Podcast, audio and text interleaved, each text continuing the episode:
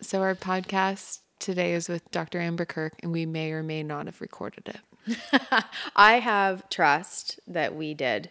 And it's okay if it, we didn't, we'll do it again for you guys. But if not, um, Dr. Amber Kirk is an amazing human being. She's um, a dear friend. She's, I would say, she's very fucking tuned in. Like she mm-hmm. is uh, enlightened being up in the realms, but also very grounded. And she does amazing body work um, in her professional career.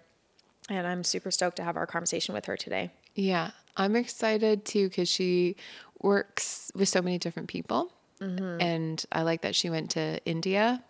Yeah, that was a cool trip to have her along. We had we had trippy talks on the beach and in um, our experiences, and it was a time of um, big shift in her world. So that was really cool to see um, all the realizations come forth for her that mm-hmm. she was seeking or looking for, or maybe she wasn't. I don't even know, but really cool to witness like her what what came next. You know. Mm-hmm. Hundred yeah. percent.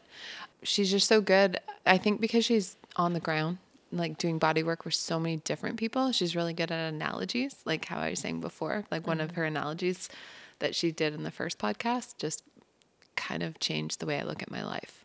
Yeah. I think one thing I love about um, Amber is that you know, when you get to this different state of awareness, is that the ability is that you can still um, communicate and tap into this realm because she dabbles in both realms, I find, which mm-hmm. a lot of people do.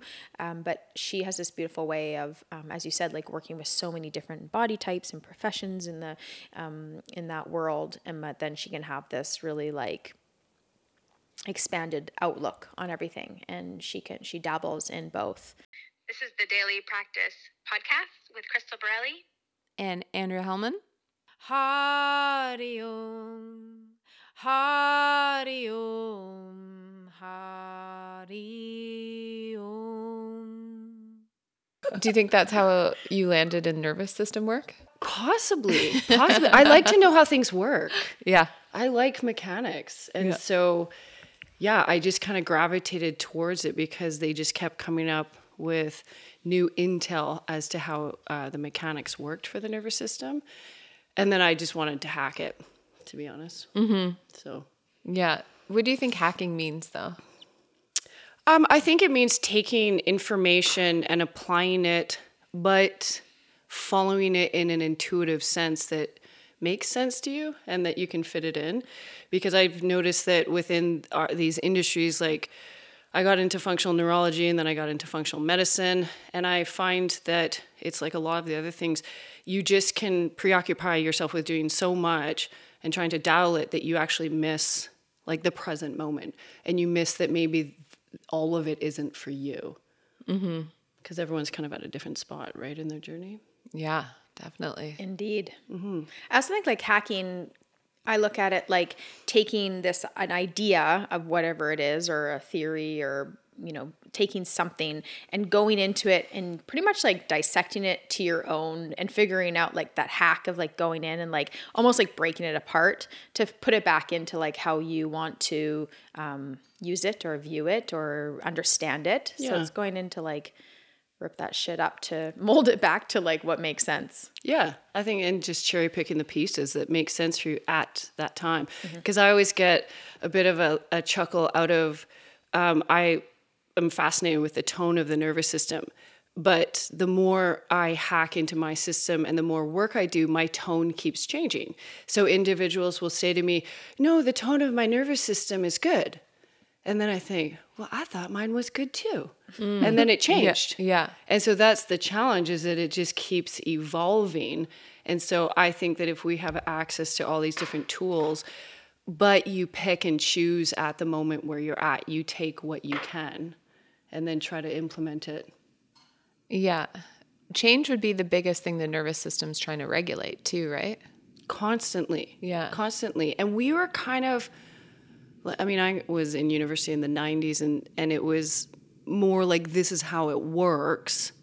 But it was kind of like learning car parts and this is how cars work. But it's now evolved into like if you want to be a Formula One race car driver, this is how you hack it. So then I got more interested in the ownership and the driving skills because I realized that there's just certain pieces that will work for some people and others it won't. Mm-hmm. Definitely. Yes, I agree. I like we all have our own spiritual blueprint of map of, of our soul and our system and and it, and it's going to fluctuate constantly like where your energy's at, what you need those needs in the moment and to adapt, like to change and adapt to that. And it can be as simple as like going back to the foundations like you need water, you need food, you need sleep, you need rest, you need play, you know, and then taking it deeper into okay, like what you're talking about. Well, I think we have like just such different environments. Like we were taught when I was doing a lot of my neurology that like the autonomic nervous system, like, don't worry, it's automated. And so I was kind of left with this impression that it would just do what it was going to do, not knowing that, you know, with a hundred trillion cells that we are, and the mitochondria is this environmental sensor, that you could stimulate that sensor, and that our environments where we were des- designed to live, you know, kind of more organically in nature compared to our industrialized fear based society two totally different environments. And so when I started to become more aware of those two different environments, I thought, wow, one one is more natural and intuitive that if I'm in the environment of say being outside, my nervous system will be more automated and I don't need to hack it to the degree. Whereas when I'm in more of the industrialized fear-based society, as that's cultivated, I have to pay more attention then to my tools to help with the automation of my nervous system. Yeah, totally. Yeah. I agree with that 100%. Like, I feel that. Actually, first I have to take off my toque because I'm like, feel like I'm suffocated right now. Just give me a second. Yeah. I thought you did take it off for some reason. Oh reason. Do you know that actually heat is uh, transferred primarily through like the palms of our hands and feet? So the new hack for uh, getting more of out of the muscles is uh, dissipating heat. So using like cold on your hands. Mm. Yeah. But then, but what about the head though? The head holds a lot of the heat and keeping. It like, makes a big does. It does for for performance based things though. If you have something cold to put your hands on or your feet, Mm. because there's no capillaries, it goes right from arteries to veins. The um, you can transfer the cool right away. So they're saying that. You know, like it's so funny because, of course, the research came from infrared cameras with bears hibernating, and the heat came off their nose, paws, and and so you know when dogs are going into lakes, they're cooling off by their paws being dipped, and I'm like splashing water on my dog's face and her back, and she has this look of like, "Beat What are it! what are you doing?" And I'm like, "Oh, I'm from the industrialized society. I don't. What's happening here? Do you need help?"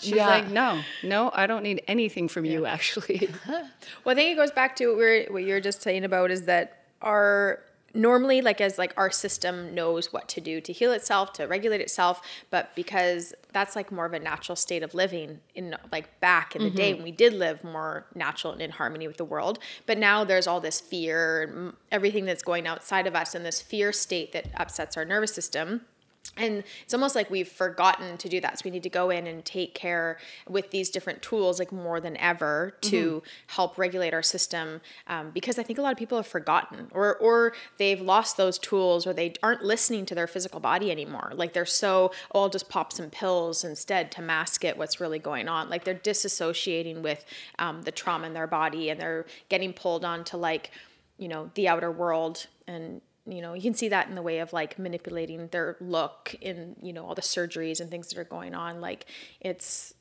it's um yeah i think people are just very lost Yeah, and I think there's a lot of conditioning, and people don't realize it's a conditioning because if if you've got two kind of branches of the nervous system, you know, I kind of think of it as like two pathways down a mountain. If you're uh, mountain biking or snowboarding, one path is going to be a little bit. If you're say aware that you'd like to go down more of a parasympathetic path and go into a, a flow state and like move with a bit of ease and kind of utilize the body and not degenerate it as quickly, you're going to go down the path that isn't really planned.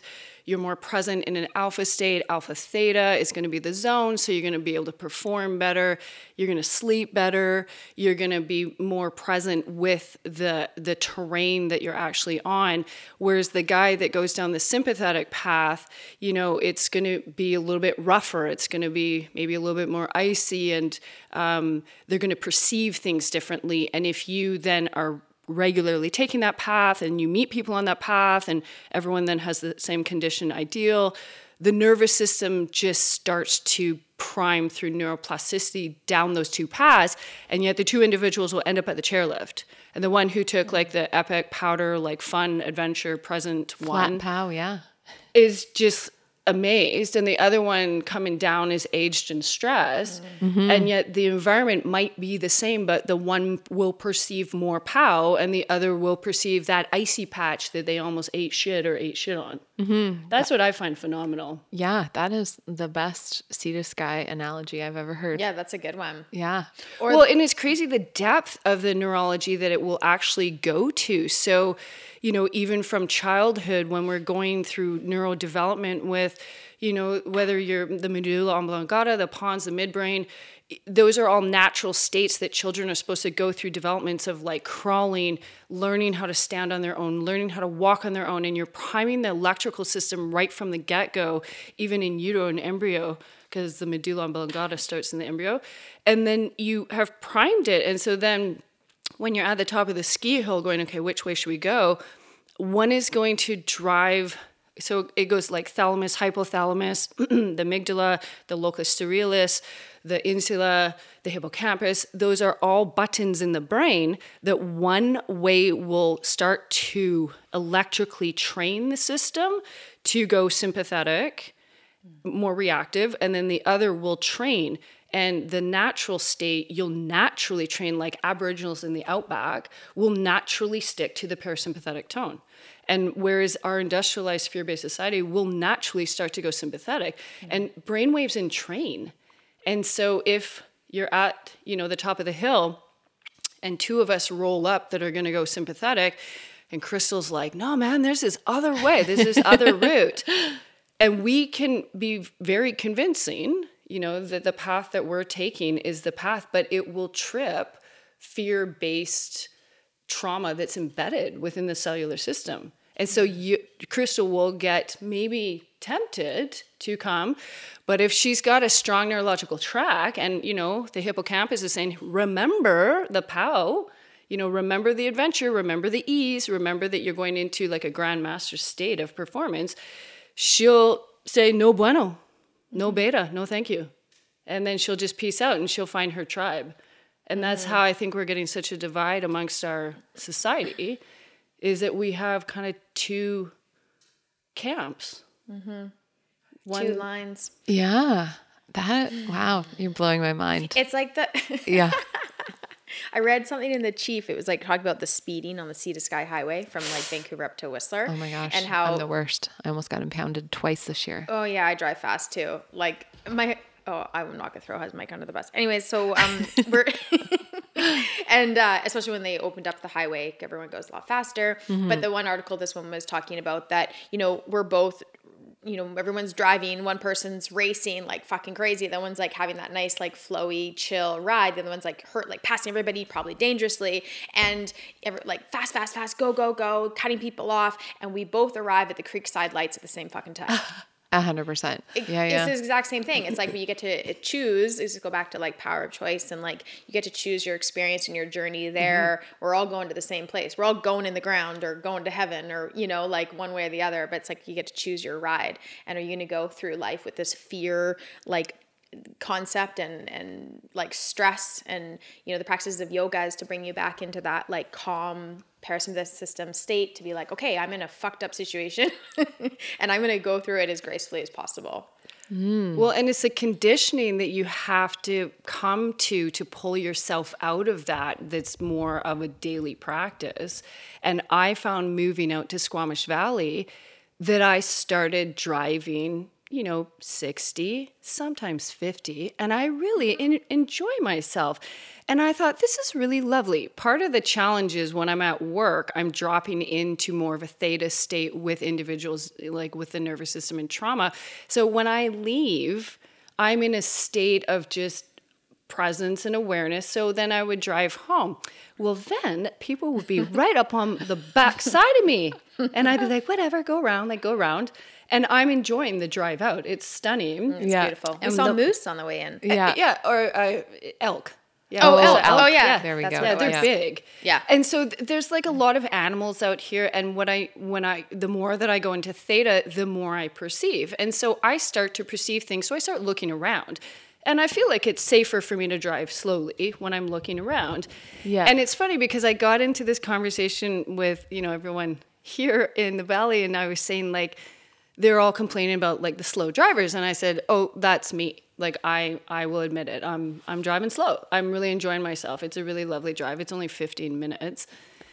And so we got into this thing where they were like well do you at least put your indicator on for someone to go around you? And i said no that's not my job i'm not the concierge of driving like if you'd like to go around me you have a driver's license you know the dotted line go when it's appropriate Well, and Uh-huh. how, fa- how slow are you drive? Like, are you driving the speed limit? 60 Which is the speed. Sometimes speed I get up to 70 if I get going. whoa, I get up to 70. whoa. No, but yeah. we had this debate because the boys were like, you should indicate. Do us all a favor and indicate. Oh. And I said, well, I'm not going to assist you with your speeding if No. you're if people can go around you. And I said, listen, this is our own journey. I will drive accordingly to the speed limit and kind of what I feel right now is like good for me.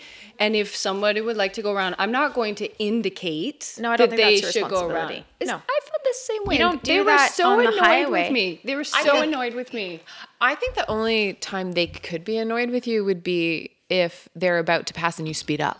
But that's it. And so Yeah. I, you know, if somebody goes past me, I'm, I'm just gonna do the same thing. The irony, though, there's a really wicked stretch here. Well, that's And I don't hit the brakes on the corners. I like going around the corners at an appropriate speed, but I like to ride the rails. yeah, and yeah. so you're supposed to everyone that goes them. firing past me hits the brakes on the corners, yeah. and the corners are sharp coming out here, and I catch them almost every time. Yeah, yeah, yeah. And I'm just like, peace be with you. Like it's Yeah. you do That drives you. me nuts on the highway too. Uh, We're talking On about the cars again. On the but on a Cetus straightaway. guy, it's like yeah, straightaway. Fuck, people fly, and well, I'm usually flying. I'm like, I'm done with you guys. Yeah. Fucking flying so fast on the straightaway, and then you crawl through the windy shit. I'm Yeah. like, beat it with that. Yeah. Yeah. Like, because I go fast in the windy shit. Yeah. But you I know see how how, those those neurological habits then keep you primed in certain states because then when you do say start like singing a mantra or singing a song and then you kind of go into your comfort level you then keep conditioning that Mm-hmm. but it's tough man because it's like we live in a zoo straight up we live in a zoo man and Con- It's concrete jungle too. a lot of people Yeah. know what's over the edge, you know, like over the wall. And we're just like, oh man, we're supposed to kind of be over there. And then the challenge is you got one foot in each camp, trying to figure that one out. A hundred percent. That's so yeah, it's interesting. My sister loves speeding too. Like she mm. high fives me when I pass people. That I would not do well with a cheerleader. if I had a cheerleader, it wouldn't go well. I know it wouldn't. Oh, Yeah. I love a cheerleader. Cheerleader. I'm a Leo. I'm like, yeah, let's give me props.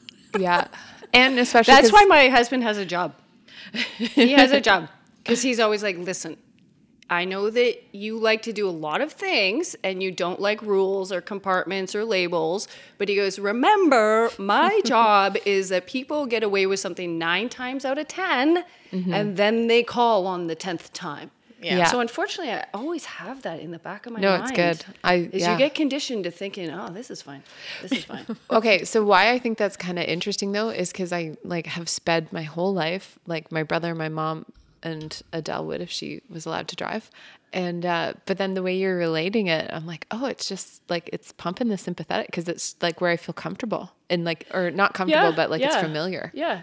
And I, to be honest, man, I think there's just like a time and a place for everything. Of course. But Yeah. it, it is hard because we entrain to others. And so then it's like, okay, and that's why it's always, you know, I always say to my daughter, like, like mind like what you're around and who you're with Yeah. because some of it's incredibly healthy and will push for performance because we're very performance based at our house. Yeah. And others is that kind of not present, mindless, you know, no memory and no peripheral, and you're just pinning it in an emotional state. And that seems to be quite common. Yeah, I think I go back and forth pretty easily all the time. What um how do you explain to your daughter beta and theta and all that? Like your analogy really resonates? Right. So, like, I try to do that with her quite a bit, and it comes up just with more instances. So, we, because we're in more of a homeschool state and we live out in Squamish Valley, uh, we, I always describe society as kind of a tribe, and we kind of live a little bit on the periphery so that we can stay tuned into more natural cycles. Like, we don't wake up with alarm clocks or anything, and we don't say school, we say learning. And when the brain waves come into it, I always tell her about, you know, that we have an ecosystem and we're operating it. And the more skills we have, the better we can function and perform and create. And I tell her that the gears of the brains, like uh, uh, children from like zero to one are in uh, theta predominantly. They switch into alpha. Alpha is like children, it's creative. Uh, the amygdala is calm. The insula is running high. The um, prefrontal cortex, like the dorsal ventral prefrontal cortex, is really lit. It's creative. It's rational, and you're f- healthy and functioning. And then when we and that's more internally feeling. So alpha is more the inside of us. When you go into beta, you start going outside of the body, and then when you go into high beta, you're going into more of a fight or flight scenario. Hmm. And so I always say to her like they're gears, you know, you know if you're in high beta, you're on the highway driving first. And so she knows gears too because she has a quad. So she, um, well, I'm like, listen, you don't high RPM it. That's just not what you do, man. You're gonna wreck your bike. You're gonna wreck your quad. You're gonna wreck your car. You're gonna wreck your brain. You're gonna wreck. You're gonna degenerate very quickly. Yeah.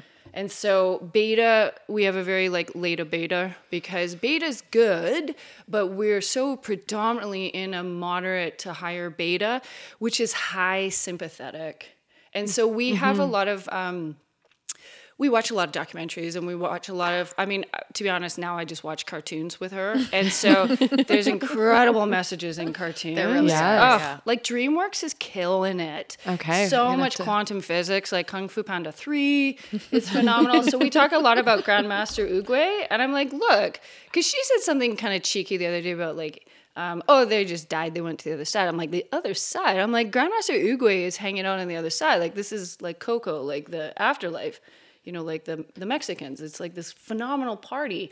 And so we try to then encourage more of the alpha theta zone. So we try to push into that creative side to kind of have more of a natural expression. But you have to have a broad bandwidth of alpha that carries theta and gamma. And then that alpha, theta, gamma uh, perpetuates more of the natural cycling where the feedback coming into the mitochondria or going through the thalamus, the sensory relay center, going to the hypothalamus, calming, bless you, Thank you. calming the. Uh, the um, uh, HPA axis, the adrenal pituitary axis, um, and and you just keep priming that system. And so we kind of do well being in like I kind of took the super isolated package, and that package Four keeps, acres of yeah. keeps us in that uh, keeps us in that kind of priming of that state. I love it. And then and then the trauma comes up. Okay. That's where the trauma comes up, man. So when we're out here and thinking I escaped all triggers and traumas, man, Think again. yeah. Then I can't like hide from that something shit. drops on your foot and you're just like, all right, what's in there? What's in that part? Yeah. Yeah. It's, yeah. It's so. Okay. So, what do you think's happening in the body when that happens? Because yesterday, Adele and I were playing and we were throwing pillows at each other. It wasn't like a pillow fight. It was kind of like dodgeball, but on the bed. And then she smacked her head on the ceiling and then she just like broke down. And I was like, oh, I haven't seen her cry in so long because she's been so happy. And then it just like all coming out. And then we had a nice little cuddle. And And you want that. That's the purge state, man. Like Yeah. I did So necessary. Uh, one of uh, Crystal's yoga retreats in India. I just remember laying on the um, floor at the end, and like so many people were sobbing in such a healthy, Yes. purging, releasing way. And I thought, wow, this is amazing. Like Crystal holds a phenomenal space for that. But then being in India, there's that next level of drop in, tune in, and dump from your etheric template. And so we have this thing here that the more you purge, the better the score.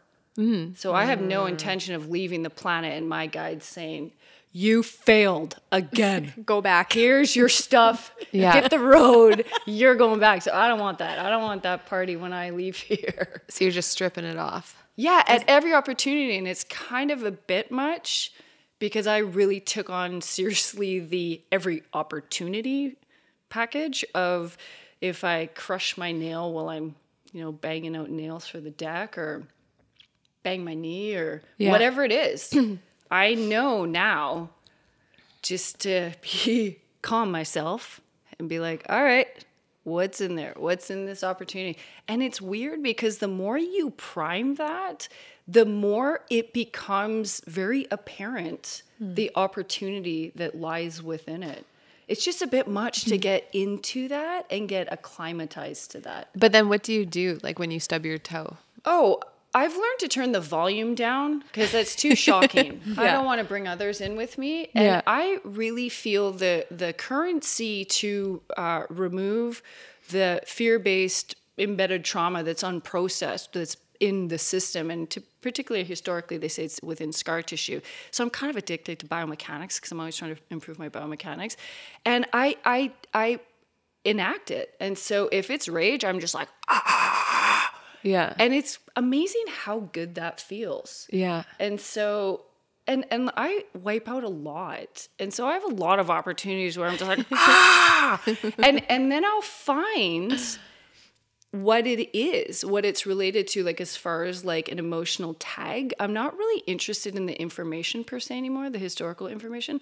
I'm interested in the emotional tag that's in there. So it becomes kind of Wheel of Fortune for me as far as like, is it rage? Is it grief? Is it anger? And then I just start to be able to kind of tap into which one it is. And then Yeah. process. And then something will crackle and pop and click in my mechanics. Yeah. So then I think so I'm a winner. Winner of the Wheel of I'm Fortune. a winner because I smashed my thumb on the tag. I like it. My dad- spun the wheel. My dad talks about that. He said everything that happens to you is done for purpose, reason, to heal, to like. And so one of my buddy buddies that's very, you know, doesn't believe in this stuff. It, you know, they got into a good argument because he's like, so if a mosquito bites my arm, that has a meaning. And my dad's like, well, yeah, like where on your arm are you getting bit- bitten? Like, because it could be a pressure point, could be a indication of that area being like like um, pinpointed for you to focus on to the emotional release to the whatever it is bring your attention to that area he's like so yeah and the guy my friend was just like yeah no i don't i don't and that's where it. you're like, hey, buds, get some more theta. yeah Get some more theta and then come hang out. Because once you start dropping deeper into theta and then you resonate with people that are dropping into that space, you see it, you feel it, you understand it, you dream about it, and it starts to make sense. And the beauty that I love about it is that A, none of it, none of this stuff is mine.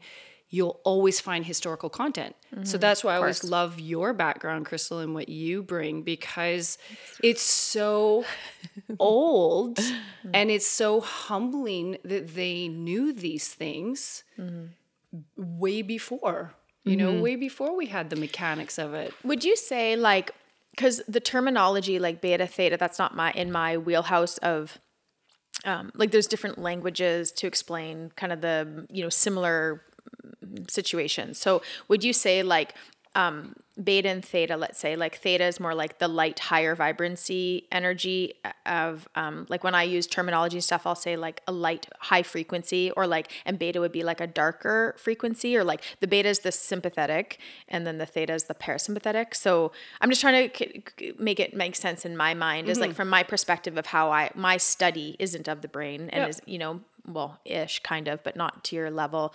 So um, I'm wondering if that could be related in the in a similar terminology of like yeah that theta energy is like more like light higher frequency beta darker, kind of more density? Like, could you Yeah, compare so the that thing way? is, is like there, like beta is. It's not like a good or bad thing. Beta is just more of an awareness of your environment, and it depends. It's a very focused state of doing things. But when again we push it too far, we start to go into sympathetic fight or flight. And when you're in fight or flight, you're drawing the um, from like more of your unprocessed trauma data, and it's then driving the egoic mind, the the Right. superior ego, where you're like, I'm a, I'm the winner, I'm the best.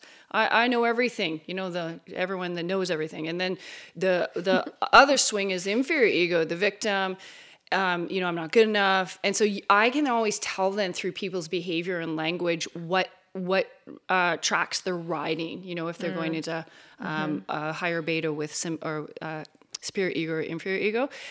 Alpha is more childlike and it's more um, internal how you feel. So if you feel sad and you're feeling anger and you're feeling your trauma coming up, you know, typically that's a lower resonance.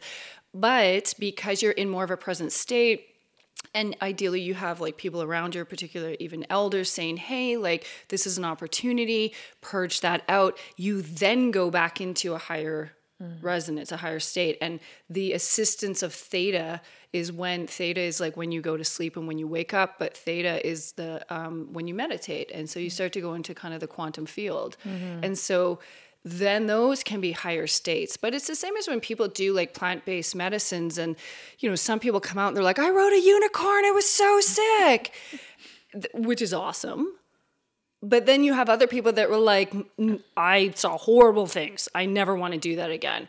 And so, you know, you're hitting on that high resonant, low resonant, but then it's kind of what you do with it per se yeah, you gotcha. know so they're just kind of all different gears and then it, i think it just comes back to what do you keep priming on a regular basis on your day to day and then what tools do you have to deal with the trauma that's supposed to come up on a regular basis Yeah. I mean, it's tough though, man. Like I've bitch slapped myself a couple times with like tools. Mm-hmm. I did it with a, a tr- metal trellis in my garden one time. It gave right to the face. And I was just like, what the? I just punched myself in the face with a metal grill. Fucking just cranked right on my face. And then I thought, well, it's an opportunity. And I'm I'm pretty bitter about it. I'm not peaceful about it. I'm bitter about this opportunity because I still haven't come to terms with me punching myself in the face. Yeah. And then I will just sit there. I'll drop into bit alpha more theta. And then I'll be able to figure out mechanically where it really hurts. I follow pain. I'm, I, I like to go down the pain path. And then I will be able to extract some sort of emotional tag that historically I was meant to get at. And, you know, I will be thankful, but it might take a day or two for me mm-hmm. to actually come to grips with punching myself in the face, Yeah. being grateful to extract that information. Mm. But because I'm so addicted to biomechanics, I typically then can go to over it faster because it releases something that I'm actually working on. Yeah. Do you think in that you're not labeling it as a negative experience? You're labeling it as like an opportunity or like are you constantly Absolutely. Absolutely. And I think the more alpha bandwidth that you can muster up being more in natural states, you're more peaceful about it. It's not this struggle, like you're consciously suffering, but you have more tools. Whereas when you're in beta, higher beta, and your nervous system's just ripping and the amygdala is super sensitive, it's kind of like a smoke detector or red button um, it, it- that's more challenging because it's more sensitive and so you you feel like you're suffering more but you don't have the tools and you don't feel like there's any reason why you'd be suffering you just kind of become a debbie downer. Mm-hmm. And then and angry that that's happening to you. And but mm-hmm. that's to talk about like patterns so that there's a reason why these things keep on like how many times have you hit yourself in the face for you to stop and be like oh wait a minute i have to heal myself in some way. I have to look at what's going on. Like there's a there's a reason as you said for for it to be present with it to be able to heal that part. And a lot of people walk around the world without this awareness at all. They're like oh just oh here it happened to me again in fucking life. And Yeah. they don't know responsibility for for it or for and their then you attract that. Yeah, and of then you attract it. You attract your tribe, which you're talking oh. about in the on the top of the mountain. It's like then you you know you attract the those people that are gonna amplify that or confirm it for you. Yeah, it's so interesting. Basically, it's so cool to hear you talk because I'm like, oh, she's saying pretty much exactly what Julia was saying, exactly what I'm saying, but in these different ways of mm-hmm. seeing it. Mm-hmm. It's fucking brilliant. Mm-hmm. But that's how like Karens love Karens. Right, totally. And then they have Karenville. And then if you don't fit in Karenville, you're going to get an email with caps letters in the subject. Everyone's Whatever shedding. A lot of bylaw marks. you're not following, you'll hear about it. I just feel bad for Karens. I do too, man, because I t- teach my daughter when she sees it, because my daughter can see these things. I'll just say, you know what, it's really challenging because that's a lot of black glitter. It's a lot of unprocessed data. They don't know. They're living in a state of, you know, the amygdala being so sensitive and just kicking off, and, you know, their adrenals are going and they're fired up, and it wrecks your sleep and it wrecks your guts and it wrecks, you know, the brain gets leaky, the guts get leaky. And it's just this perpetual suffering. It's super challenging, and you're pushing into beta. The egoic mind is confirming that you're right, you're attracting it, you're repelling anything in opposition. And then whoever is around you is slowly being brought into that until someone says, No bueno. yeah, it's No so bueno, sad, beta. hey? Beta. No bueno beta. beta can be helpful. I don't want to give beta a bad name. beta Yeah, can be yeah. Yeah, you, you definitely need it when you're in the chase or yeah. I find when I experience people like that that are creating so much drama, like is your daughter, like I, you can, for most part, you can see it running, people running their programming, running their karmas, running their belief systems, running their bullshit. And you're just like, part of me, I'm like, oh, that's so frustrating, like on the outside of it, because I'm like, they can't see it. But I'm also very sad for them. I'm like, 100%. fuck, I'm so sad that that's how you're going to view the world. Yeah. That's, that's how you're, you maybe you don't have the tools or the tools are presented but you're not willing to take them and use them and that makes me really sad but it's like um, what jordan Peter- peterson was saying is that um, to find gratitude in the suffering because as you said like that yes suffering is a, um, a tool it's a choice but it's like the, a tool to um, to heal. And so to find in those really shitty moments of banging punching yourself in the face or t- stubbing your toe or whatever it is that's happened not to you but for you is that place to find a place of gratitude be like oh this is why we've had this conversation before. Yeah. I think the universe hands out bitch slaps, to be honest, because I've never actually had many people, including myself, just come to terms with these things and go, oh, that's a tool. Nobody has ever walked in my office, you know, just primed vitality saying, oh, my life's awesome, everything's Yeah. great. We seem to have these trips, you know, we seem to get these hits, and the hits then seem to give you that opportunity to go, okay, which way am I going to go? Mm. And the, the thing that I find phenomenal is that when you get into the healing trauma path and processing your own trauma and your own black glitter, it becomes really apparent who has a lot and who has more. And the more you rid yourself, because you have to uh, go through the actual emotional transaction where you feel it to come up. That seems to be the going currency that you have to feel it.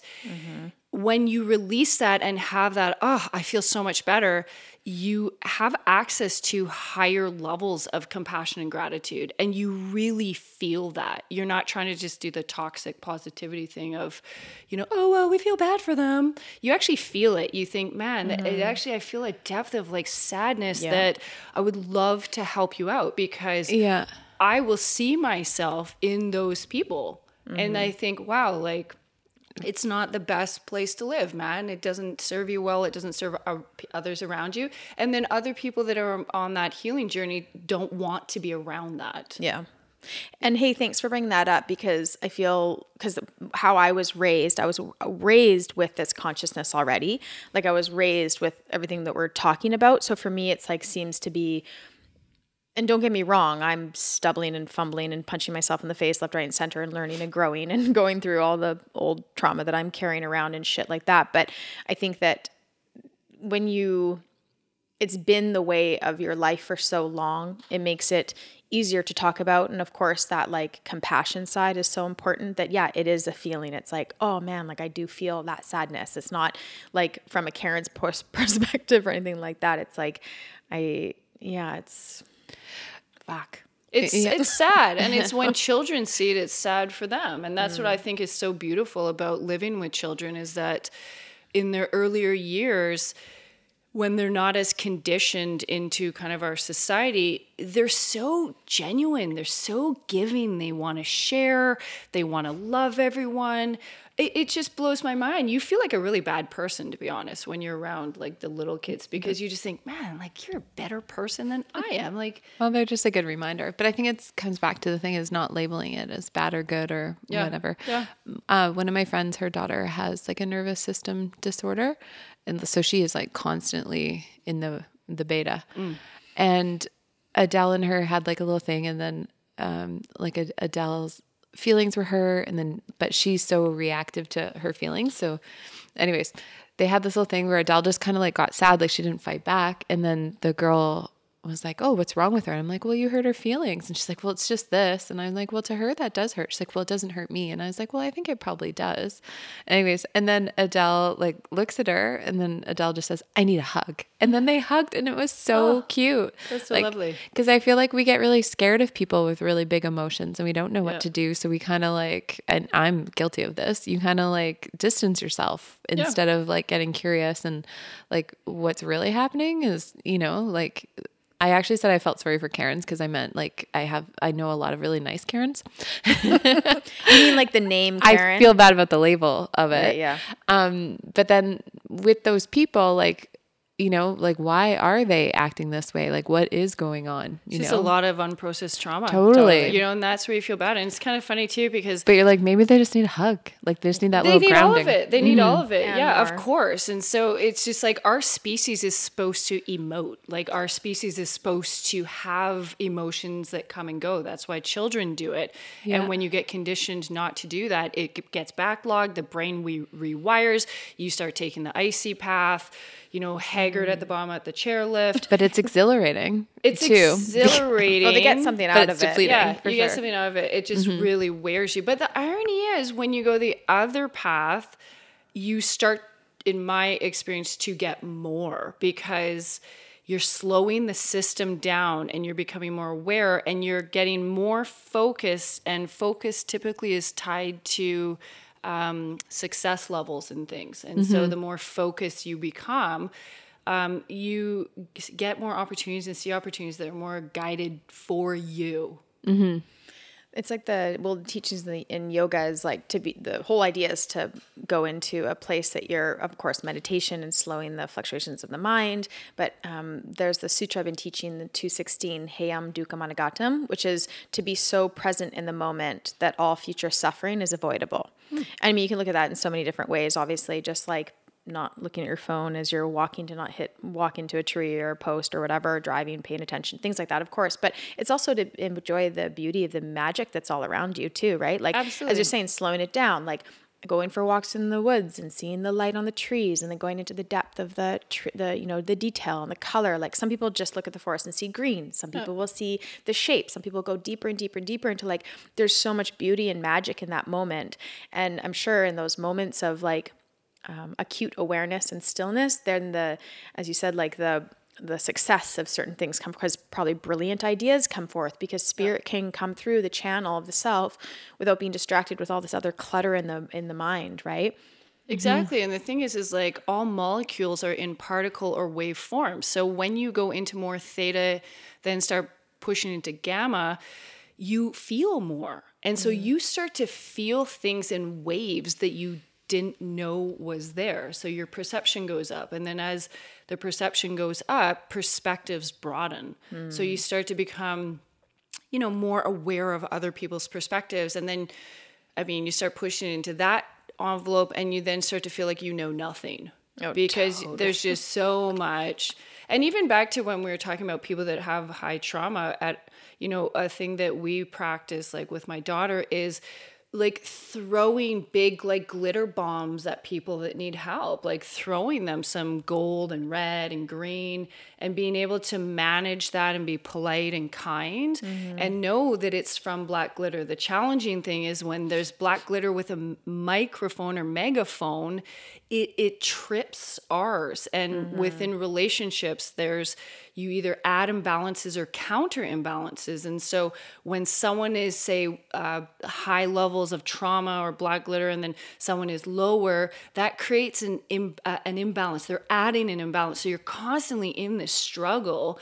And you know it's really common within relationships that you see whereas when you find the counterbalances usually those individuals are within the same bandwidth of uh, fear-based data and and they help each other. And so you feel better when you leave a, a, rela- a situation where you've been with people you feel creative or inspired. And mm-hmm. and everyone's honest about it. They're saying hey i got black glitter too and you kind of laugh and you're like oh i'm a bumbling human. And it just becomes a bit lighter. And so you can work through your stuff without it being poured on you. Mm-hmm. Hundred percent. All right, she hit that. Hey, um, do come. I feel like we gotta like go part one and part two with Amber. Every time you start doing the mantras, I have no idea what you're saying, but I'm so mesmerized by them. Yeah. And I always want to join in, but I feel like the person singing with that I don't know the lyrics. Oh yeah, yeah. I like I like being that person that doesn't know the lyrics though, but I also like when I do know the lyrics because then it hits id- harder. But the idea around the beautiful part about Sanskrit is that it's the language of meditation, and the words. Sometimes when we speak in English, we know that the words, so we were like our mind starts to be like, oh, oh, this means this Yeah. for me, and which is good. But sometimes with the Sanskrit, not knowing and just hearing the vibration is Yeah. what we're dropping into to get out of the head, more into the heart, more into like the Mm-hmm. vibrational current. That's the idea around it. yeah, Well, from my perspective. but even being able to like write out the words in Sanskrit, like I still don't understand what every word means, but when I know I'm actually saying the correct word, it Mm-hmm. feels better. Yeah, I just get too pumped and I just want to say the words. Yeah. Well, because I feel like I can just like really drop into it. I, it's beautiful listening to it for sure. Yeah. That's kind of what I want to talk about. And I wanted to split our podcast up kind of into one and two parts because um, I think we just went through a lot of stuff that people might need to digest and rewind and re listen to a few times.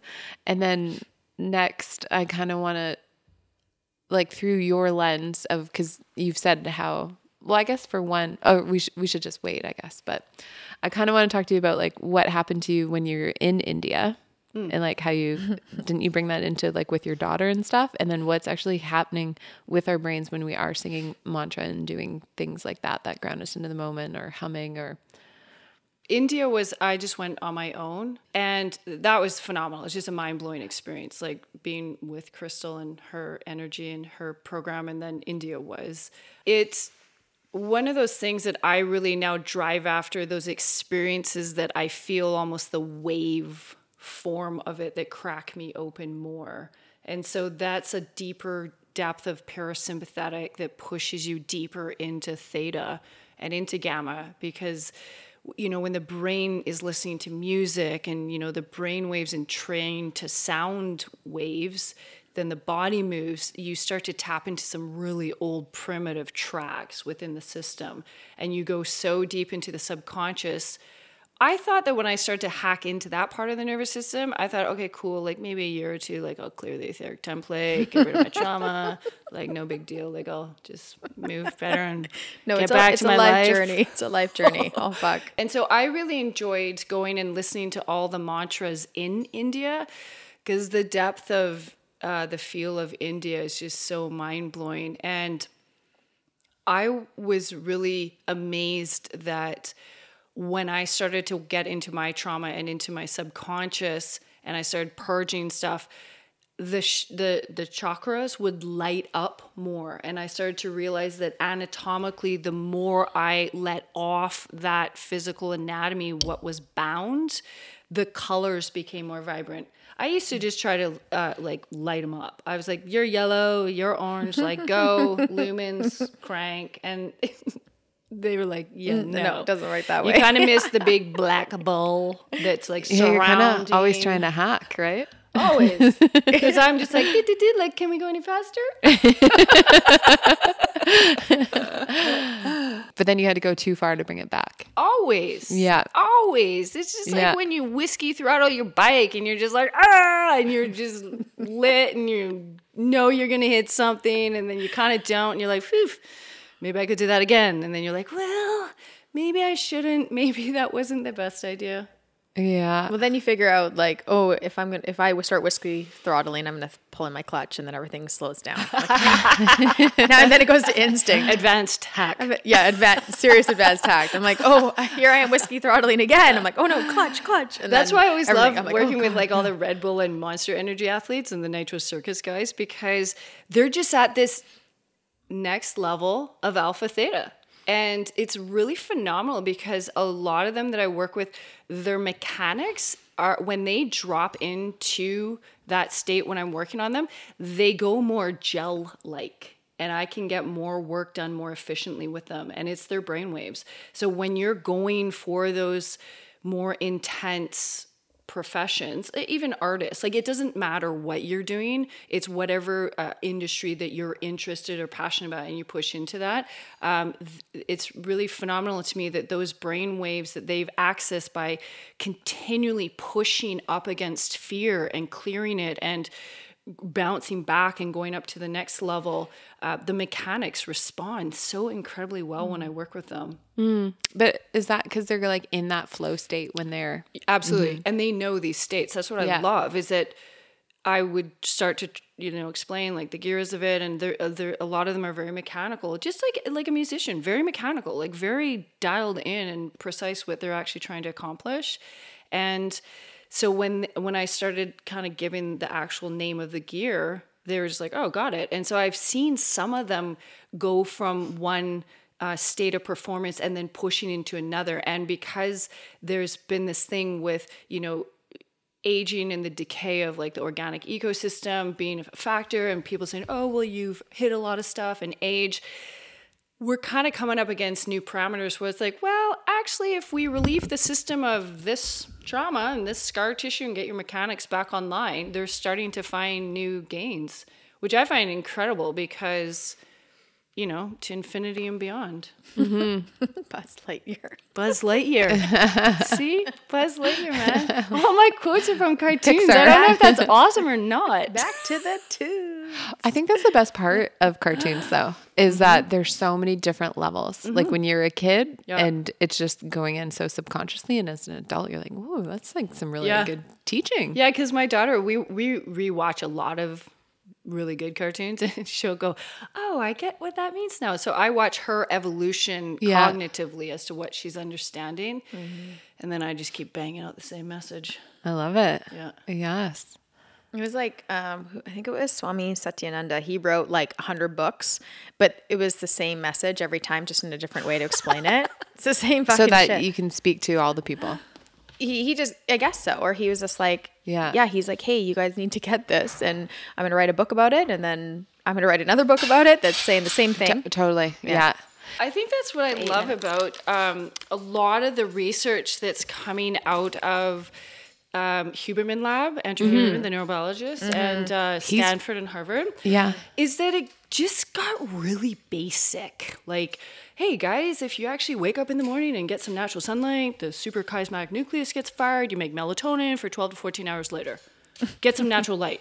Yeah. Like, and get it early ah, Huh, because it sets up your early. day. Yeah. Exactly. And then things like the conscious breathing, getting the diaphragm to move, and you know, the co- you both are like, I know Instantly. instantly, yeah, big breath. but I just love it because it's getting back to a simpler form, like you're saying about Yeah. the book, all the books being written the same message, and it's just like we, our species has such a knack for really making a lot of things complex with a lot of boxes Yeah. and a lot of titles and labels. And it's no wonder when you labels, hear yeah. huberman talk about us being in a juvenile state. It kind of makes sense like Yeah. we're seeking to be in a juvenile state. no, we are Oh. in an evolutionary juvenile state when you when Mm. you watch the progress of how uh, species evolve. So I remind my daughter of that because when we hear limiting factors and beliefs or paradigms or perspectives, I say, well, we're in a juvenile state. Like, let's move past that. Let's Yeah. go to like the next level. I really like him a lot. because today you were saying how you've been going walks in the morning. Is that from that podcast, or is that just your own instinct to get out in the fresh air in the morning? No, it's not my instinct. I think it is from him. Yeah. I think it wasn't from his podcast. I think it was one where he was on someone else's podcast. But Saying it's like it's in my head or what, yeah, cuz he was saying like they measure levels of um what is it?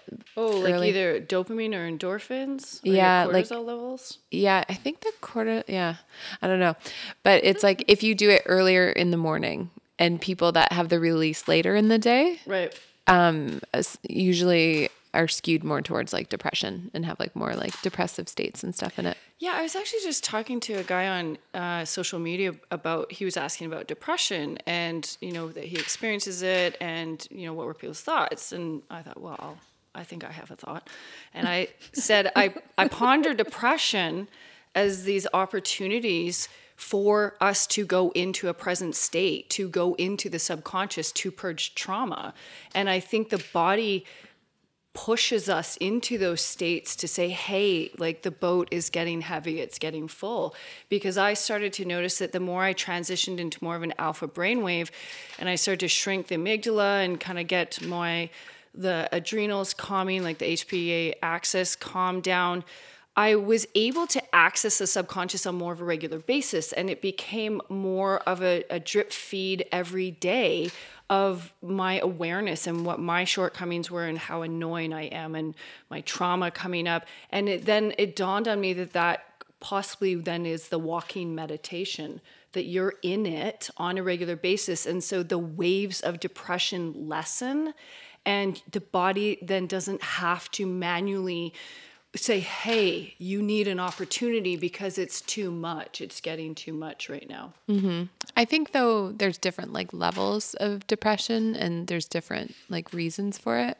So I think I think a lot of people in like a really intense depressive state are completely stuck, right? And they can't move. hundred percent. Yeah. hundred percent. And it's horrible. Mm-hmm. It's terrible for people. We used to have a tribe where our elders would keep eye on us. You know, they'd mm. say, "Hey, like, Yeah. you're a bit much. Come over here. Come hang out with us elders, and we'll give you maybe the peace pipe and some Yeah. intel." and I think it was managed on a drip-fed level. So I think any major health challenge that individuals get into is horrible. Mm-hmm. The suffering is horrible. And then our management at times is good and sometimes it's not good. I'd say that in the West too, it's like, okay, here's a pill to get you out of the depression. It's like a mask though, it's a band-aid. They're not giving like 100%. what's why are you depressed? Like what we need to look at that. And I find that the West the medicine here, they don't look at that. They're like, oh yeah, no, here's a pill to make you feel better. Instead of looking at like, well, why are you? What what what is it? Like let's mm. heal that part of yourself. Mm. Otherwise you're just prone to go back into it. You know, it's like an Well, opportunity to push back and get out, you know. Yeah.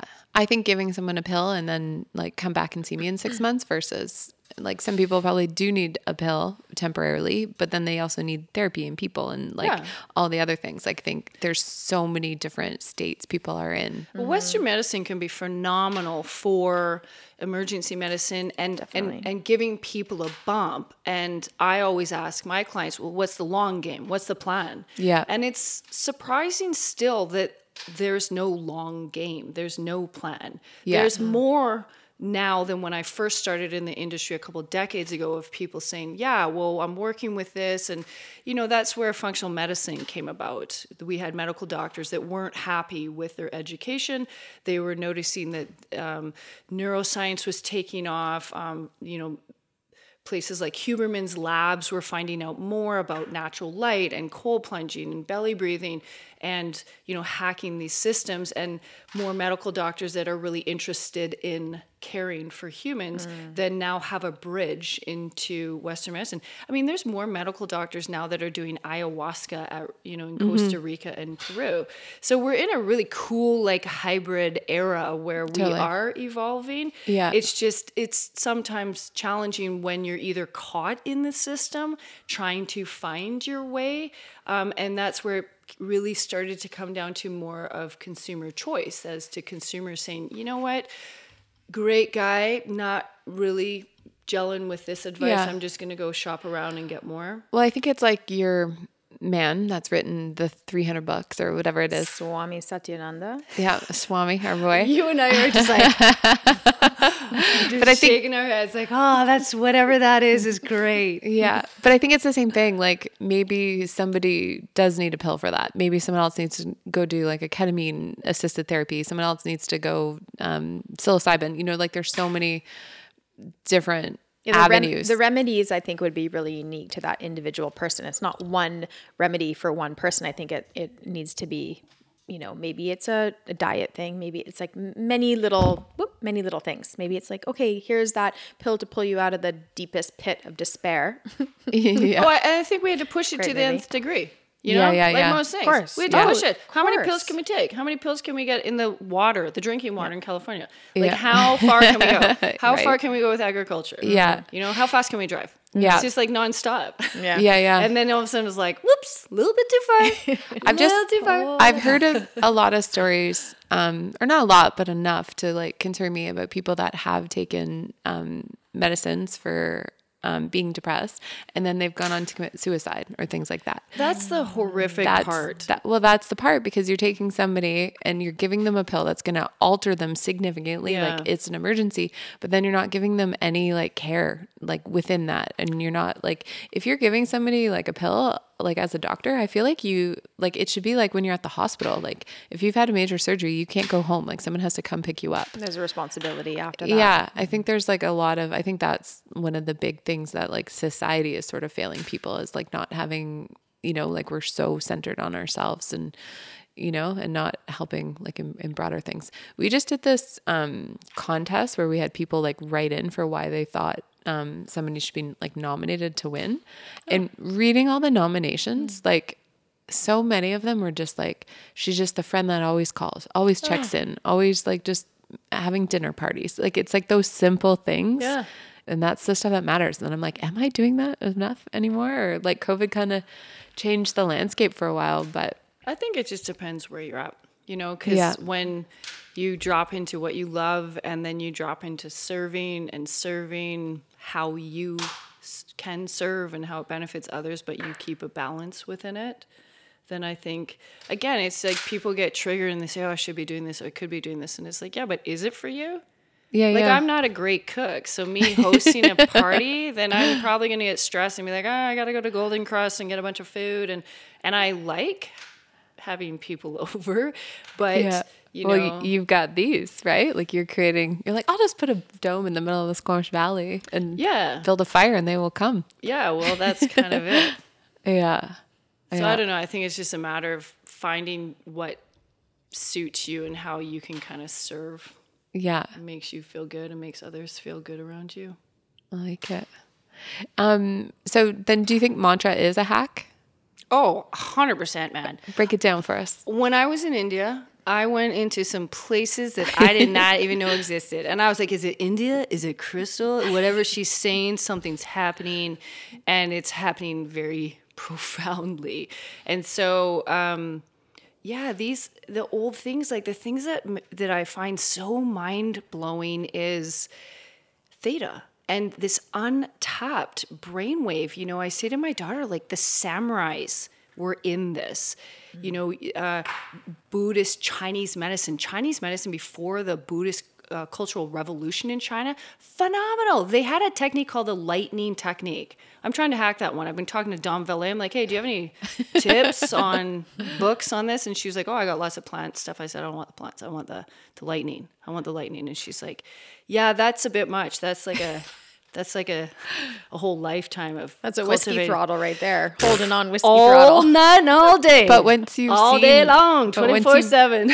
But once you've cranked it, like you can't go back to. Well, and so the thing is, is when you when you go into all like uh, all the yoga stuff and all the buddha stuff, it it um, is depths of theta, and the mantras are just this incredible gateway that take you into that. Mm. And sound is an amplifier; it magnifies everything, and it magnifies the brain in such a healthy way that you drop so hard into the subconscious and self and awareness, and you either go macro or micro. You either go into the cellular system and get down right into like kind of the atoms and the electrons and the photons and the quarks, or you go macro and you go out to the cosmos and you see what's up there. The micro is a little bit healthier when you do go into the system because it's harder and it takes more focus to stay in the system than going out into the macro. A lot of people like to boost around in the macro. Hmm. They like to energetically go all over the place and visit things and see things and talk about things. I like I like boosting. Crystal likes to launch. I launch, yeah. I'm an easy, I'm an easy launcher with these techniques. But you also have done a lot of internal stuff. Yeah. And that's why you feel the way you feel. Yeah, totally. Yeah. Because that's where you can tell where people's practices are when they want to tell you about cosmos and all this awesome stuff and checking out different things energetically. But then they have this heaviness to them or they're you feel sad or you know they you feel their terror you feel their grief. And then it's cool but unfortunately because it becomes a bit of a measuring stick as to you know in every industry like how far did you go? Um, yeah it becomes this thing where it's like okay now go back in your system because there's mm-hmm. so much to go into the system. Exploring the inner landscape of your being because there's a lot to oh. explore in the internal and it's fun to go out obviously because Yeah. that's you know out there. But it's also it's like well the power is also coming back in and, and being in here. I always say to my daughter, we're going there anyways. When we leave the planet, we're going there anyways. So mm. don't go to the after party quite yet. Mm-hmm. If you hang out here, you get a better score, get the work done, mm-hmm. Go back home, get an You guys upgrade. are you guys are performance based. You get a better score. It's all about the the data. You should see how many people actually then like start to pay attention For sure. to the work Yeah. because I'm like, there's a reason why Do you it want a good score when you leave, or do you want to like Yeah. come back Yeah, yeah. have to co- go through another round? Oh man. It's so of funny. journey. It's funny that the things that really resonate, like when they resonate, like I'm just like, okay, flat power, like I see exposed. you love that one you keep I coming back to you grabbed her in the first story she's like oh yeah this is well, a great been analogy like my whole adult life. I'm like, Yeah, oh yeah. And the funny thing is, is like when other individuals don't understand that, that's okay. Mm-hmm. And Oh, you, yeah, yeah. you always end up resonating to the ones that get that. Yeah. And then s- some of them get curious and then they want to come. And then they can come and go, oh, wow, that is. Mm-hmm. that Well, I think part of why that one resonates with me is because I have friends in both camps. Yeah. And I I think I've only seen one I've I have this one friend and I've seen him go down in two avalanches. And he's the one that's always like, I need to ride something steep today and will never like kind of back down. Right. And and to know him like without seeing that side of him, I always think he's like the mellowest guy going. And then you just see like it's it's an addiction. Yeah. Yeah. Yeah. And that's where the universe gets everyone. And so I always try to condition my clients to A, curate their environment so that it is more parasympathetic. So you're feeding those mitochondria all the time with like music and light and sound and colors and things that make you do the ah, the sigh, the parasympathetic sigh. But I that, love that sigh. I'm addicted to that sigh. I like everything you just said there. But like that, the that light, lights, the colors, that the, Mm-hmm. lights up the solar plexus for you to have intuition to go, you know what? Today's not the day. Yeah. Today's not 100%. the day, man. And so Yeah. that's the thing is like finding that balance between, you know, pinning it and having a great time and really like living on that alpha theta grandmaster edge, but then going, today's not the day. yeah. It's so important important to listen to that because Mm-hmm. that internal, even though the other uh, people outside of you were like, no, no, come, or putting pressure on you to do something, your your gut, you're like, I just like no, like it's a no for me today or whatever it is. But then if you if you go against that feeling, then usually there's a consequence to that. Yeah. The universe is like, all right, The universe well, is here's an winding up the injury. bitch slap. Yeah, And you're one- gonna get totally. Here's the gonna get it. injury. Yeah. Here's the car accident. Here's the whatever it is to stop you to be like, you should have listened. It's like trying to teach you, like, no, no, no, listen to that Yeah. message. I had this conversation yesterday with my girlfriend, professional fighter. She was supposed to go train. She was like, I need to rest. I'm exhausted. I'm injured. And, you know, she was kind of felt the guilt of, you know, the trainer being like, nope, you got to go. And um, she got injured. And she's like, fuck, I should have listened to my gut. I knew I shouldn't have gone. And I'm like, you got to listen to that message. It's Yeah. so important. Yeah. yeah. Fuck that other person telling you, you know, That like, just is where you're getting pressure. s- into the analytical brain. That's more beta. So the analytical Totally. brain's like, if I just do this five times, I get taught that on a regular basis because my morning routines I rotate, and I have to rotate them because I ordered the wooden rings, like to do like ring work, like you know the gymnastic rings. Mm-hmm. Of course. Yeah. Of course So- you are. I get a little into stuff, and so then I kind of start getting a bit crazy with the rings. And I was like, "Listen, you're gonna get injured. Like nobody does ring work every day." But I Yeah. got excited because it was like a new thing to try out, and they are really great. Yeah. But you have to drop into that Yeah. space of being okay with um, with not analytically going in and doing everything so meticulous. That was one of the big things that I loved about going more into alpha brainwave is I could notice the mm-hmm. amygdala response shrinking around a lot of people because I thought I was being kind of more irresponsible, but I it was just because I wasn't reacting to something that was really firing them up. And mm-hmm. that bandwidth of going into more that relaxed present state is that you will give yourself days where sometimes I'll sit in a lawn chair for hours and then I think, oh man, I hope nobody asks what I did today because I literally did nothing. But I really enjoyed it. And I'm lucky that I have people around me that really do support that because then I feel good about doing nothing. Mm-hmm. And it's awesome. And my mm-hmm. gut said, hey, sit and stare at these trees. But I think you need to lean into it when they ask you because you, you, like I think you're in a place where you can say I did nothing, and then people be like, "Oh, what a great idea! I should try that." Right. You know, like you almost need to. Do you know what I mean? Own it and be the teacher of it. Yeah, because like, oh, I think that, a lot of people. Yeah, that gives me permission to. Yeah. Next like, time, like, like I don't oh, have lists. I have no lists. Mm-hmm. I haven't had lists in years because I started to notice that it would throw me off of what could be presented to me that day. Yeah, I think you just. I think everyone's so different too, because we have been talking about a lot of lists oh, lately. Oh yeah, oh, the stop doing person. list, the what I did list, oh. like all these. Yeah, I think it's just what works for you, and because mm-hmm. I have a very tightly curated lifestyle, um, I used to do lists. Do you schedule though? Not really. I I don't actually have a lot on the go like I mean, I we have homeschool your homeschool business, my business. Dome. I'm just trying to hit gamma um, with the what, archangels like what do, all the time. What are the what's the plan just, here? We're doing some some farming here too, maybe. I don't know. Maybe. Yeah. I mean, but but I have all these Not like the floating go. things. I have floating things that I pick away at, and it it actually lines up. The, like for instance, when I first moved here, I was like, "Hey, I got to get a studio. I'm super pumped to get a studio." And so I thought, well, I'd love to do like a geodome. And then we had like a there was a chicken house, a pig house. And so James was like, oh, well, you know, the chicken house could actually be pretty good. So I was like, yeah, okay, change gears.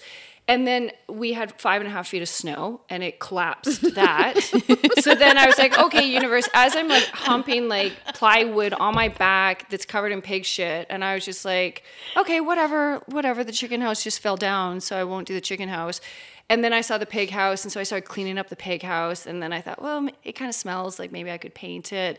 And then a couple of the beams kind of went, and James was like, that's not a safe place. It's not really. he's a fireman. Fo- yeah, he's like the foundation's not great. So then that ended up coming down too, and I've had to just go with those changes. Mm-hmm. And the more alpha I go, the more ease I find, and mm-hmm. then it just works out and it's never to my plan. And I find that I get better results with not planning. And so I've tried to curate a very, very small planned kind of ideal of what I'd like to go after, but I don't have a more rigid plan. Mm-hmm. It just never worked out. I, I tried that one. I was way more city before and I tried the mm-hmm. the I'm gonna do this. And then it's like I just failed all the time and the universe was like, "What are you doing?" Like, That's how I feel way. today. I have so many things, to, big list today, and I'm just yeah. But I find that it just it becomes kind of self defeating. Like I really got into understanding. I was looking for the most functional, healthy tribe on the planet, and I thought, well, who is this? Like who who could I learn from and kind of get like emulate from? And it kind of came down to like the Aboriginals in the outback and I thought, wow, I'm not living like that. Like they wake up in the morning as a group, they, you know, they face east, they thank the universe for, you know, providing and the opportunity to be here, and that they thank the animal kingdom and the plant kingdom that they will be supplied with food and water for the day across the harshest desert in the world. And they then carry on their day in present state. They don't mm-hmm. even talk verbally. It's all telekinesis through theta. And so I thought, wow, like they don't have a list. Why do I have a list? Like I'm setting myself up. Mm-hmm. And for sure, like I have little things that I absolutely mm-hmm. need to do, but there's not many. Yeah. Why do you need to have Will Ferrell as your guest man? Like, where, um, where well, at? he's just probably one of the most excited characters that I've ever come across, and I he pumps me up. And every idea that I have, he seems super into. But what do you do with your ideas? If you don't have lists, you just do them right away, or you just file They them. They float around in my head, and they always evolve. And the more Yeah. present state I get, the more pops in my head, and the more that pops in my head, and then I just do it. I find I don't share a lot of it until I'm done. Mm-hmm. Interestingly enough, there's a lot of research now that supports it. If you share an idea, especially on so- social media, you'll get so much dopamine that you're saying like, "Oh, I'm going to do this course, I'm going to write this book," that most people won't actually fulfill it. Mm. They feel so good about people cheering them on in the get go, they won't do it. That's fascinating. I thought that's kind of cool. You could either Yeah. do a whole account of being cheered on and not do anything, yeah, yeah, or you could just not post, do it, yeah, yeah. and then maybe if you want to get cheered on, I guess after, that's almost the same as how fear and excitement uh, feel the same in your body, right? Mm. Like they, it resonates the same. Like it's the same levels of Mm-hmm. whatever all that science says. the adrenal axis. Yeah, there you go. Yeah. the thing. Yeah, There's so many things when you speak. I'm like, oh yeah, like this and this and this, and like my mind's just going, yeah, yeah, like like this and like that, and then and then you stop talking, and I'm like, I'm like all blissed out. I don't know what to say. yeah. I know that's because you have like the wiki translator of Sanskrit, and your brain's like, Yeah. Well, that's what came up And then you're like, oh, I get it. That's so awesome. because that's so yeah, old. that's what well, your that's ears what attuned that's to. That's what came up was this um, Sanskrit word. Tell us. It's well, it's Shraddha, which means faith, Oh. and and Nyasa, which is trust. So have this sense of trust and faith that the universe will provide, the universe will um, guide you, and you know. And there's that we talked about this before. There's a saying: um, if you want to make God laugh, tell him your plans, because the universe has something totally different planned for Mm-hmm. And you, way better. and Yeah. way, Way better, But you got to get out of your own way. You got to create the space. You got to go into that still space. You got into the So flow state, and and it can be presented to you to see it. And sometimes it's like smack dab within you, and sometimes it's just laid out. But that whole story around the you know the chicken coop and the um, pig pen.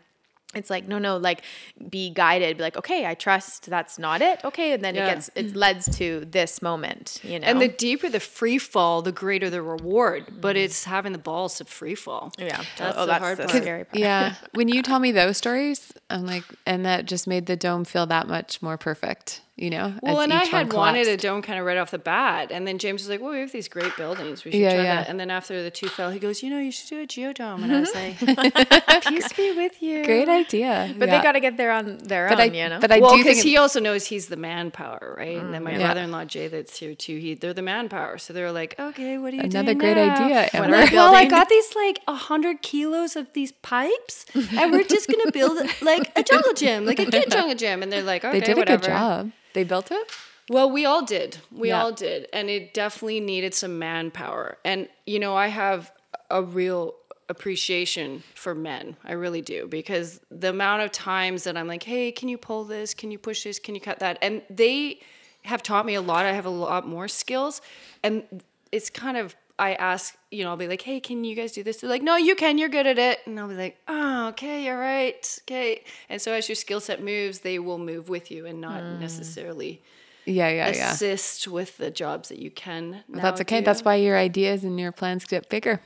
they do. Yeah. they do. I just don't share them as much now with them either because Yeah. like, like we're building Well, a certain sauna people, right now. Certain people get like a lot of anxiety from that. You know what I mean? Yeah. Whereas if the actual in the actual physical doing, Yeah. you know, then it like subsides. And yeah, it's exhausting too, for sure. physically and financially. Yeah, mm-hmm. yeah, Yeah, so it's just picking away at stuff. yeah. sauna will be dope.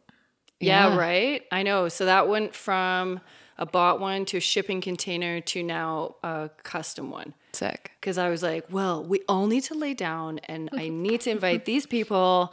And so James was like, okay, so that's getting a bit bigger. What? Oh, they all. Yeah. How big So is it I gonna have, be? well, I have like an infrared sauna with the cold plunge, but I wanted to offer my, you know, people, friends and family and whatever to come out and hang out and get a treatment and then go for like a sauna cold Sick. plunge. Oh, I'm Yeah. excited. Mm-hmm. What's your favorite mantra that Crystal sings? Do you know? I don't even know them. I just know that I will put them on and I'll listen to them. And like even with the daily podcast, Yeah. I don't know what she's saying or how to spell them. but I just like them. I just like like to drop in and listen to them. Yeah. They're phenomenal. I like to feel where they drop in and then what comes up. Oh, okay. Sing one, or you have to go though. I've got a couple minutes. I'll Okay. push it a bit. Sing your. Did you want to do your Hey Um Do Come? Is that the one you kind of said? And then you Yeah. can tell us what's happening in our body, and I'm just gonna listen. Well, Well, you levels. listen too. Okay, close your eyes. Yeah. If you're in a place that you can uh, drop in with your eyes closed, and I'll have you sit nice and comfortable within your body. And take a moment to deepen your breath, a couple full breaths in. And try to elongate your exhale, whether that's through the nose or a soft part through the lips. Maybe even start to take in the sounds that are all around you. And this mantra or this sutra, which I'm going to chant, Yoga Sutra 216, Heyam Duhkham Anagatam, to be so present in the moment to avoid all future suffering. Heyam Duhkham Anagatam. Heyam duhkham anagatam Heyam um, Dukam Anagatam Heyam um, Dukam Anagatam Heyam um, Dukam Anagatam Heyam Dukam Anagatam Heyam Dukam Anagatam Heyam Duhkham Anagatam Heyam Duhkham Anagatam Heyam Duhkham Anagatam Heyam Duhkham Anagatam Heyam Duhkham Anagatam Heyam Duhkham Anagatam Heyam. Duhkham Anagatam Heyam. Duhkham Anagatam Heyam. Duhkham Anagatam Mhm Mhm Mhm Mhm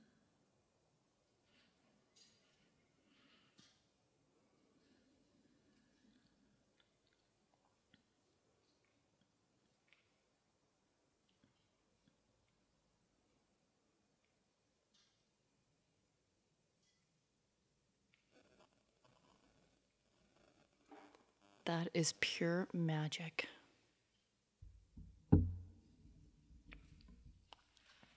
Right? So beautiful.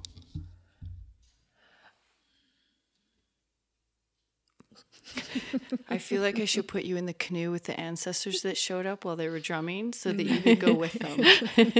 I should have asked if they had room. I'll go. I'd love to go. I heard the drumming and I was like, oh, they're here. Oh, I love that. I actually think often, I know that when we were in India, um, you shared that you had a vision with me. I was teaching the Hatha Raja class, the bumblebee breath class, and then a meditation of um, uh, light, you receive a gift or something like that. And you had said that um, uh, a guy visited, like a yogi dressed in white, and he was walking the room and he kept on like hitting you to be quiet, like stop interrupting kind of thing, and like let her, you know, do like be in the seat of the teacher kind of thing. and Be present and be a good student. yeah, exactly. Be present. Yeah. But I see him often when I, Oh. yeah, like when I sit and I, um, I'll sit and I'll, I'll feel his and I'll visualize him and I'll see him next to me sitting. Oh, amazing. Yeah. Yeah. That's how I knew I started getting into that realm was it was always stuff that I was never the hero, I was never awesome, I was always being schooled, I always had the wrong answer. They were always like come back and try again and I was like, wow, this is a bit of a beatdown session going into this this other realm because mm. it's not what I thought it was. I thought Yeah. you could boost and do awesome things. And it's just yeah, you have to be polite and respectful and behave. And It's almost like you stepped into their world. I And, did. I was like, "What's up?" And they're like, And they're like, "Mm." quiet. I'm Yeah. I'm here for something else. Always. Like, he was just not stoked. I was like, hey, what's up? What are you doing here? What is it And he's like, shh. I was like, wow, okay. Um, So, what are you doing here? Like, can people come and This is kind treatments? of my studio where I see like friends and family. And I started offering longer treatments. And it's not a typical thing in the chiropractic industry, but I really have wanted to spend more time with people. And I now am offering that at the clinic in town, downtown. So I have people laying on like the, you know, uh, infrared PEMF mats. I'm which are lovely. dropping them in, getting their nervous system attuned, uh, getting them attuned to the brain waves, uh, starting to hash up trauma, starting to get the biomechanics to improve, and getting them more driving lessons. And my goal was to get people to feel this stuff so that they knew what it was. It wasn't just a theory. It wasn't just you know a few people can feel this. It's it's a skill set that humans can attain. We just don't have a ton of people that have attained high levels for the rest of us to have our minds blown to go oh i want to do that. I want to try that. So mm-hmm. that was kind of more the drive. And then having my own home studio i could just kind of really drop in with people. Mm. I love this is the Daily Practice podcast with Crystal Borelli. and Andrea Hellman. Yeah, life teachings, life practices. Good luck. Om Hari Om Hari Om Hari Om. If you want to check us out on the World Wide Web, our website is thedailypractice.life. And on there, we have all kinds of resources, but we have a free full moon course. It's about an hour long. There's a yoga practice, pranayama. You'll learn a mantra as well as story time, and all taught by Crystal Borelli. Hariom.